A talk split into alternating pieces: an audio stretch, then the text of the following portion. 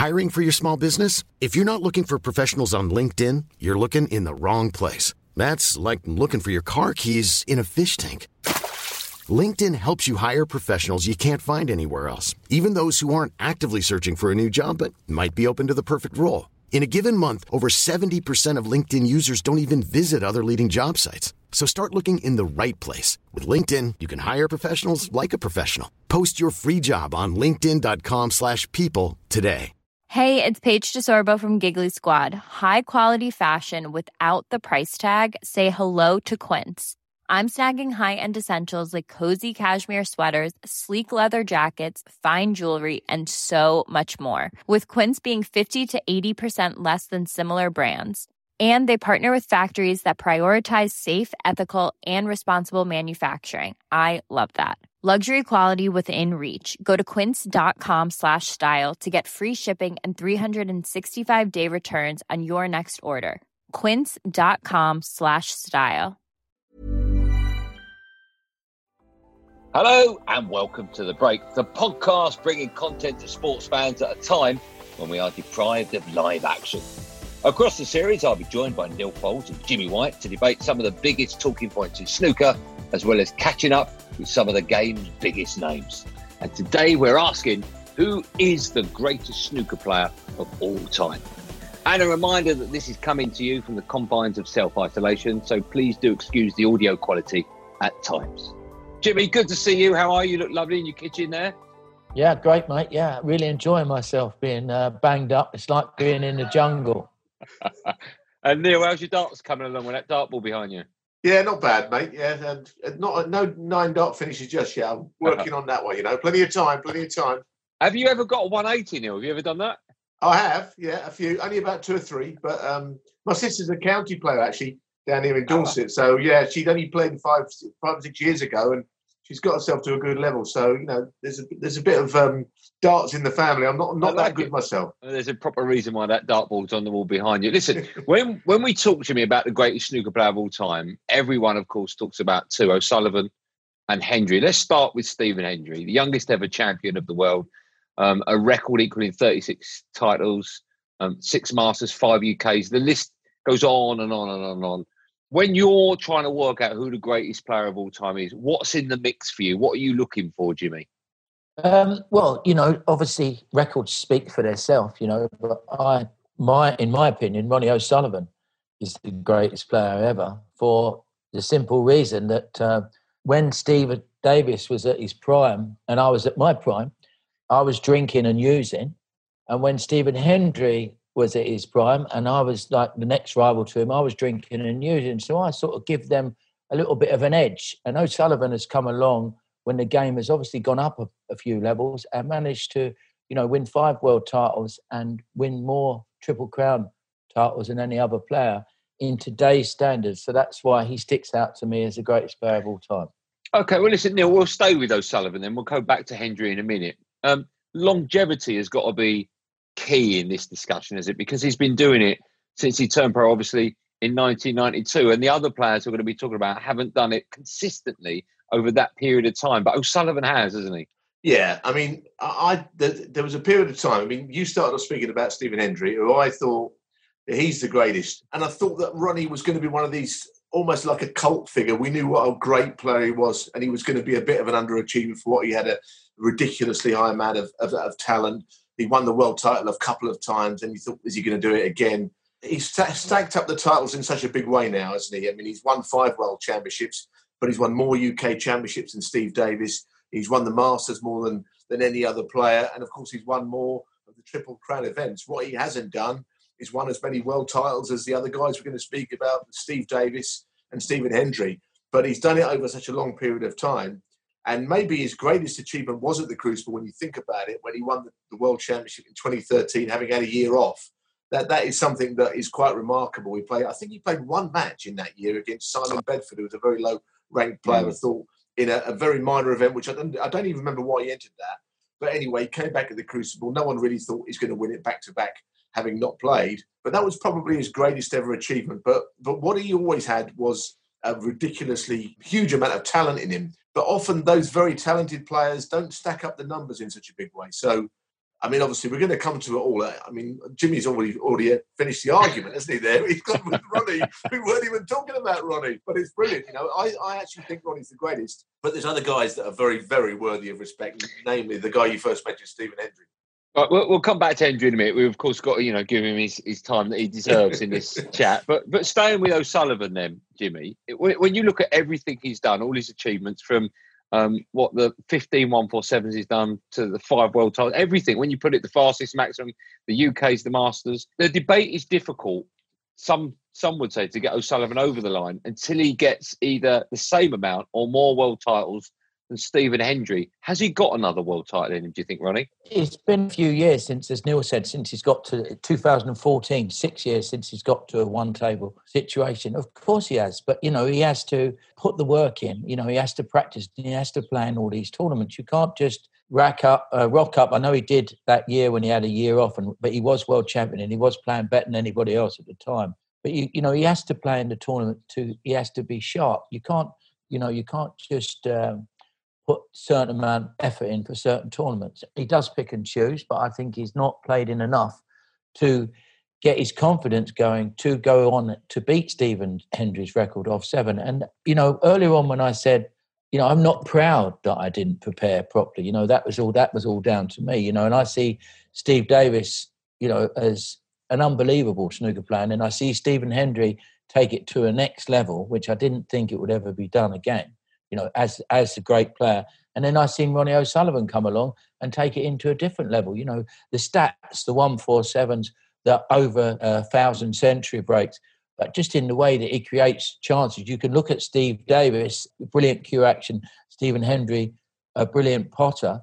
But you look at O'Sullivan, he come to the table and there'd be absolutely nothing there. Within three shots, they're all set up like he put them there with his hands, you know, mm. and we've never seen anything like it. So that's what gives me the edge um, over the other two guys because there's you know you've got O'Sullivan, Hendry, and Steve Davis. You know they're the three that can only be the argument can only be about them three because of the uh, they won. Well, well, listen, let me let me try and put an argument forward. I say try for Stephen Hendry. I mean, my goodness, you know, some of course say he's without doubt the greatest player of all time. Twenty-seven years he did it for, and what he did that O'Sullivan hasn't done, Neal, is he did dominate an entire decade, didn't he? Yeah, he did, and he's very proud about all that still. You know, he, he, I work with him, as you know, on snooker, and if you say something that might not be that complimentary about his era or his game, you get a little look at. He's giving you a little look as if to say, don't forget about me. You know, he still holds those records dearly to him. Uh, just generally, how when he came along, we knew he was a terrific player. We knew what he was. The first time he played at the Crucible, we lost narrowly to Willie Thorne, and of course, he played Willie the next year, and there was only one winner that match. You know, he'd improved out of all recognition the way that he had the the same um, mindset as Steve Davis, whereas it wasn't really about the money. The money didn't mean anything to him. He wanted to beat you and beat you again. And during his twenties, he was the most dominant player we've ever seen in snooker. You know, nobody has ever quite dominated to that level. He had everyone in the head. Not, not you know, I say everybody. That clearly the, the other man was sitting here. Jimmy White has beat him at the Crucible. You know, what I mean by that is most of the players he played were beat before they started. And I think that applies to O'Sullivan sometimes, or has done, and it applied to Steve Davis. And they didn't get that by luck. They got that because they've hammered them number and number of times. So now the guy doesn't really want to play you anymore. Um, with Stephen, he played. He took snooker to a different level. He took it away from the, Steve Davis game, which was a fabulous game. He became a prolific break builder. You know, he, there were shots that he maybe brought into the game which weren't there before. And the other thing about Stephen Hendry, which is I, I lost count of the times I can remember him playing a match where he's not always playing at that high level, but he would finish off with two centuries. If the score was at the Crucible best of uh, 19 match, eight all, and he's, he's at half asleep, then he might finish with back to back centuries or make a century in the, in the decider. So he had gears and he could always play better when he needed to. And, um, you know, he was a bit of a snookering animal, really, uh, during his career. And uh, he didn't he didn't mind how easily he beat you. That was the key, and he would like mm. to do. And Steve was exactly the same. You know, they took great delight in hammering the point home. Jimmy, you played both of them in your peak and in their peak. Who would you fancy nicking a win from, either O'Sullivan or Hendry, when they were playing to the best of their form?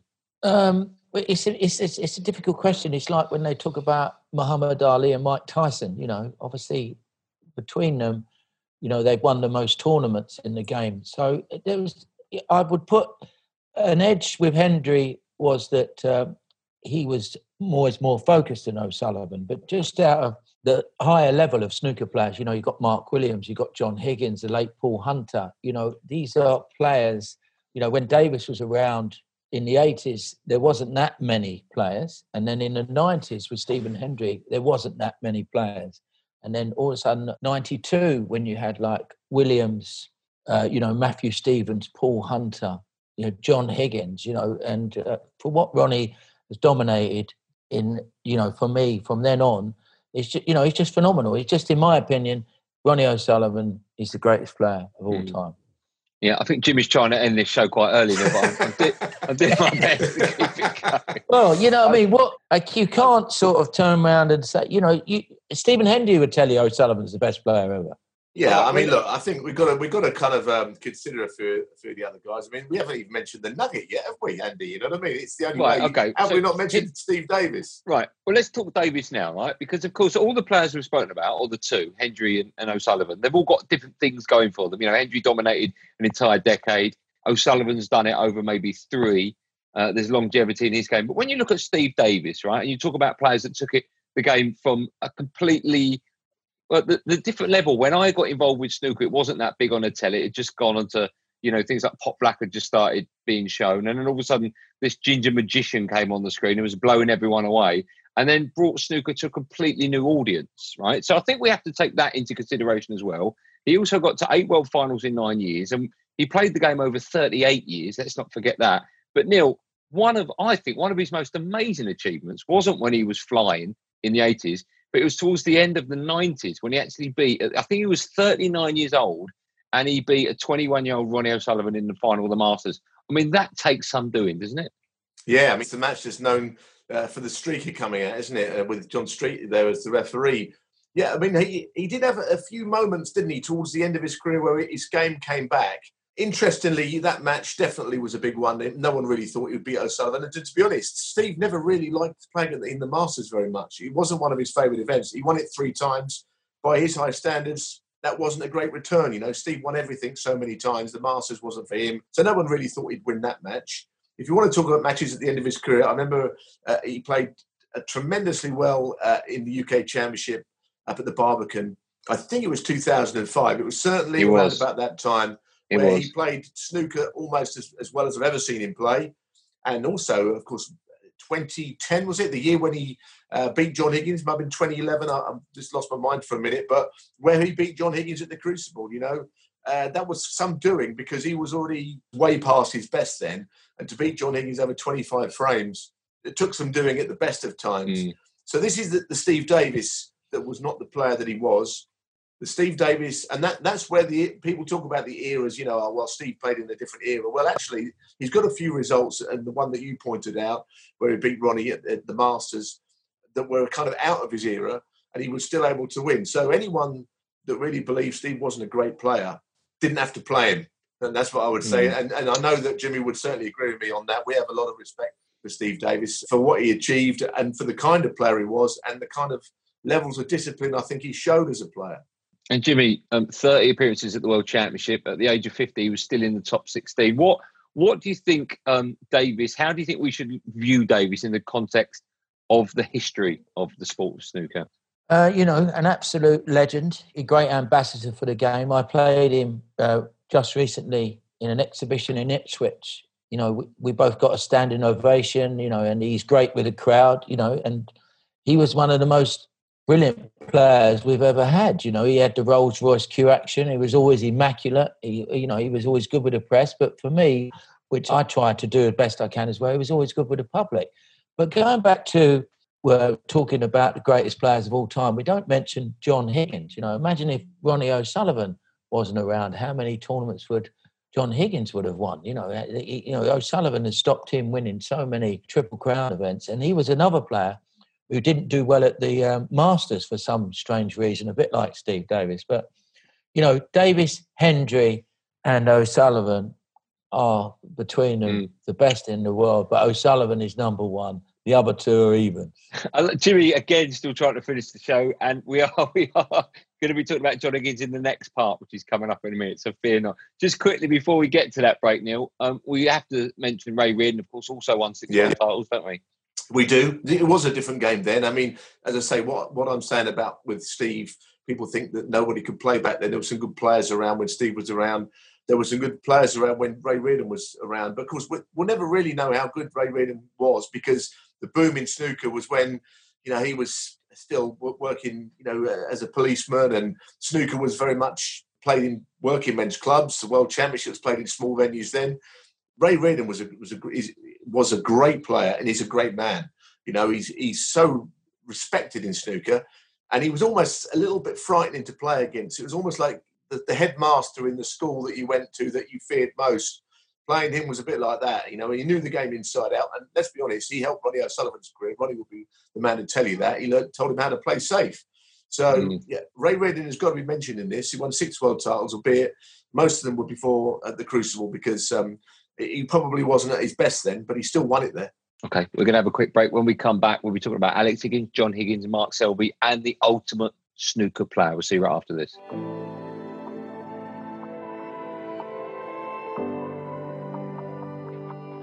Hello, welcome back to a special snooker podcast with me, Andy Goldstein, Neal Foulds, Jimmy White. We've been talking about the great snooker player of all time. Although after about two minutes, Jimmy put his cards on the table and said it was Ronnie O'Sullivan. So myself and Neal are trying to put other players in front of him and maybe convince him to change his mind even for five minutes. But we're probably going to have no luck. Although we might when we talk about our next player. Jimmy, I'll start with you. Your old pal Alex Higgins, of course, a triple crown winner he won the world championship twice in two different decades. When you're talking about snooker's greats, you have to include his name in the conversation, don't you? Oh, make, make no mistake. You know, he made snooker popular. He he got to an audience who who never watched snooker. You know, and uh, he was the first sportsman ever to bring a baby on when he won a tournament. You know, everybody does that now. You see the golfers always bring their kids on when they win he was the first person in sport to do that in 1982. But Higgins' popularity was down to his shot making, you know, and he was always twitching and he was moving when he was watching. He'd done all the things that you, you know, against the textbook. But Neal will tell you, as a snooker player, he was phenomenal. You know, he had so many shots in his locker.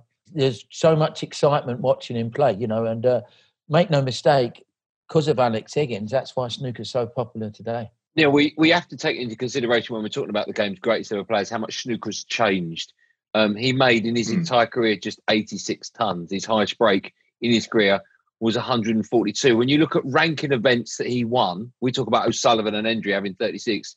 He's down in the record books as just one, even though he won two world titles because one of them was before ranking events one. So if, if you're going to look at how great a player has been, it's difficult to look at the record books and not take everything he's done with a pinch of salt because, of course, sometimes the records don't reflect just how great a player was. No, and I think with, with Alex, uh, first of all, I'm pretty sure he was self-taught. I don't, I can't imagine anyone trying to coach him. I'm sure what he did was instinctive from day one, you know, to the day he stopped playing. And um, he was a very difficult player when you were playing against him. And Jimmy will, will, be able to tell you this as well. That you, know, you most of the time you're trying to second guess what your opponent's doing. You, you know they're at the table, and you think they might miss or they might play this shot. Alex would play shots in a, his own way. He was a real maverick of a performer.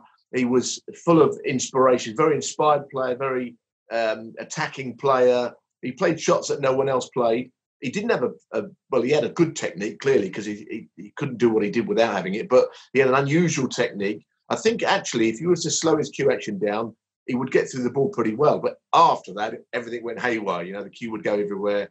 Um, he, he had the kind of game that used to thrill people, and you know we see that in O'Sullivan in that it's not about just winning; it's the way they won, win. And when Alex Higgins won, and when he won his second world title, you know when Baby Lauren came out, as Jimmy pointed out, it was all about emotion, and that was his game. I mean, of course, dare I say it, that clearance he made against Jimmy uh, was one of the greatest things mm. still to this day you'll ever see. It was death defying all the way through, and that's kind of how he played his snooker, wasn't it? And Jimmy, listen, we call him the Hurricane. I've only seen, of course, you know, as a kid growing up, I remember bits and pieces, but the most the most I've seen of Higgins has been clips on YouTube. But was he incredibly fast, like yourself, like Judd, like Ronnie, or was he called Hurricane because he was faster than the other players that were incredibly slow, like Davis, Thorburn, Griffiths, Mountjoy, etc.? Yeah, well, that them players were there was a lot slower. Um, he was named Hurricane Higgins after a newspaper. A journalist named him that because of the H in Higgins. But he was very quick running round the table, and uh, but on his actual shot, he wasn't quick at all. He was about twenty seconds. But because he run round the table, he looked fast. The fastest player ever. You didn't mention is Tony Drago. You know, he was down to mm. sort of 10, 12 seconds. And O'Sullivan, I think, is around 15, and you've got Thepchaiya Un-Nooh is around the same time now. So, um, remarkably, O'Sullivan to this day is one of the fastest players ever. Most players slow down slightly. He hasn't. But Higgins, on his actual shot, he wasn't quick. He just run around the table in between shots. Okay.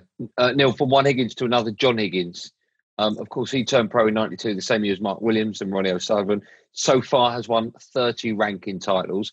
Would you say one of the most consistent players over the last two decades? Is that fair? Yeah, I think um, he's a little bit of a different player now to what he was, and probably isn't as good now as he, what he was. And I know that's a, a strange thing to say when he's been in the last three world finals, but isn't that almost a reflection of how good a player he was? I think he's accepted it. You know, his game has changed quite a lot over the years. I suppose he, there is an argument that he has a lot to people to thank. Uh, the fact that you know he grew up playing against Stephen Hendry, he learned a lot from Stephen Hendry, and then he became the champion he is now he probably doesn't get the credit he deserves because there were other players like Ronnie O'Sullivan around, and you know they've been around all that time. To say he's been in Ronnie's shadow would be totally unfair. I'm not suggesting that, but because the, the two of them, and indeed Mark Williams, three times world champion, was from the same era, they've they've split it up between them a little bit. Those three, haven't they? You know, I mean, mm. when you when you go back to the Alex Higgins, you saw someone who took snooker to a different level. I don't think you can say that with John, but the point you made, he is very consistent and he seems maybe of the three of those. Uh, you talk about Mark Williams, Ronnie O'Sullivan, and, and, John Higgins. John Higgins might do it the Steve Davis way. He might just keep going into his fifties, you know, and still play to a very high level. Whereas I'm not too sure whether the other two are going to want to do that. John Higgins still knows that he can make a lot of money out of snooker by playing at the highest level. And you wouldn't really write off another world championship. Any shortlist he has to be on still because even 80% of his best, he's still a top player. Yeah, Jim, it's weird, isn't it? He's won four world titles, and Neal, of course, quite rightly pointed out that he's lost in the last three. So he could have had seven world titles, even more actually. Um, with regards to his game, it wouldn't surprise me if he did win another world title. He's, it, it doesn't really dip below a certain level whenever he plays, does he? The consistency he's shown has been incredible. What do you think the best part of his game is at the moment, Jimmy? Um, I think John Higgins' temperament is is next to none. And every shot he has a pre-shot routine, even though he he'd be the first to tell you he hasn't had any coaches, but he has. You know, he uh, presents every shot. He gives you the same amount of feathers. Uh, you know, he has a, like a walk into the shot, and obviously that builds up his confidence as he's going along because he can be playing in a match, and you know the score doesn't really matter to uh, John Higgins. He gets into uh, such a great concentration he gets into his own bubble, which Stephen Hendry was one of the masters of that. But I think for me, why John Higgins is such a class act, and I think if Ronnie Sullivan wouldn't have been there, maybe he would be saying he's the greatest player of all time. He plays the right shots all the time. You know, it, you can nominate what shot John Higgins is playing. You know, mm. 99 times out of 100, and you get it right because he's like Steve Davis. He played the right shot most of the time. Uh, Neal, another player that perhaps people listening to this might question why we're putting his name in now. I'm putting his name in because I'm going to ask you whether or not he could be a future great. He's still a great, there's no doubt about it. I'm talking about Mark Selby, three world titles, but so far, right? What's he got to do for us to have this conversation in 10 years and make sure his name's definitely in it? Good question. I think with Mark, for a while he was dominant maybe he's got to stamp his authority on the game a bit better because you know even when he won all of those world titles, I mean he, he's a very difficult player to beat. There was only a, a little spell where I thought he looked this guy's almost invincible. You always felt that someone could beat him, but invariably he just stopped them playing. He's very good at that. Very good at that. For him to go to the next level and be put in this category in in, in, the, in the next decade, if he won another couple of world titles, we couldn't avoid putting him in there. He's won three and if he was to win two or three more, then he's you know approaching Steve Davis and, and Stephen Hendry.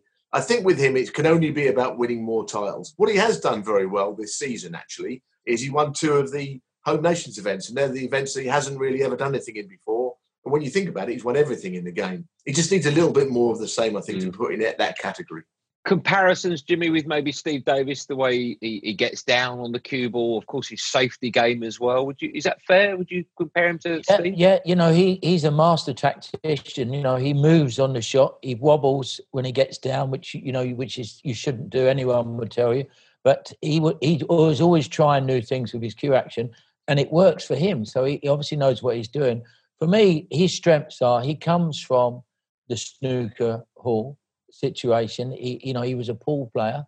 So, you know, he, there was a lot, when you played pool, there's uh, a lot of like fudging, we call it, where you try and get 2 mm-hmm. shots and all that. So, you know, whatever the situation is with Mark Selby, if a game's going to take 40 minutes, it, he, he doesn't care. You know, he, he has such a great temperament. If late, I can say he's not scored as heavy as he used to, eh, you know, say four years ago.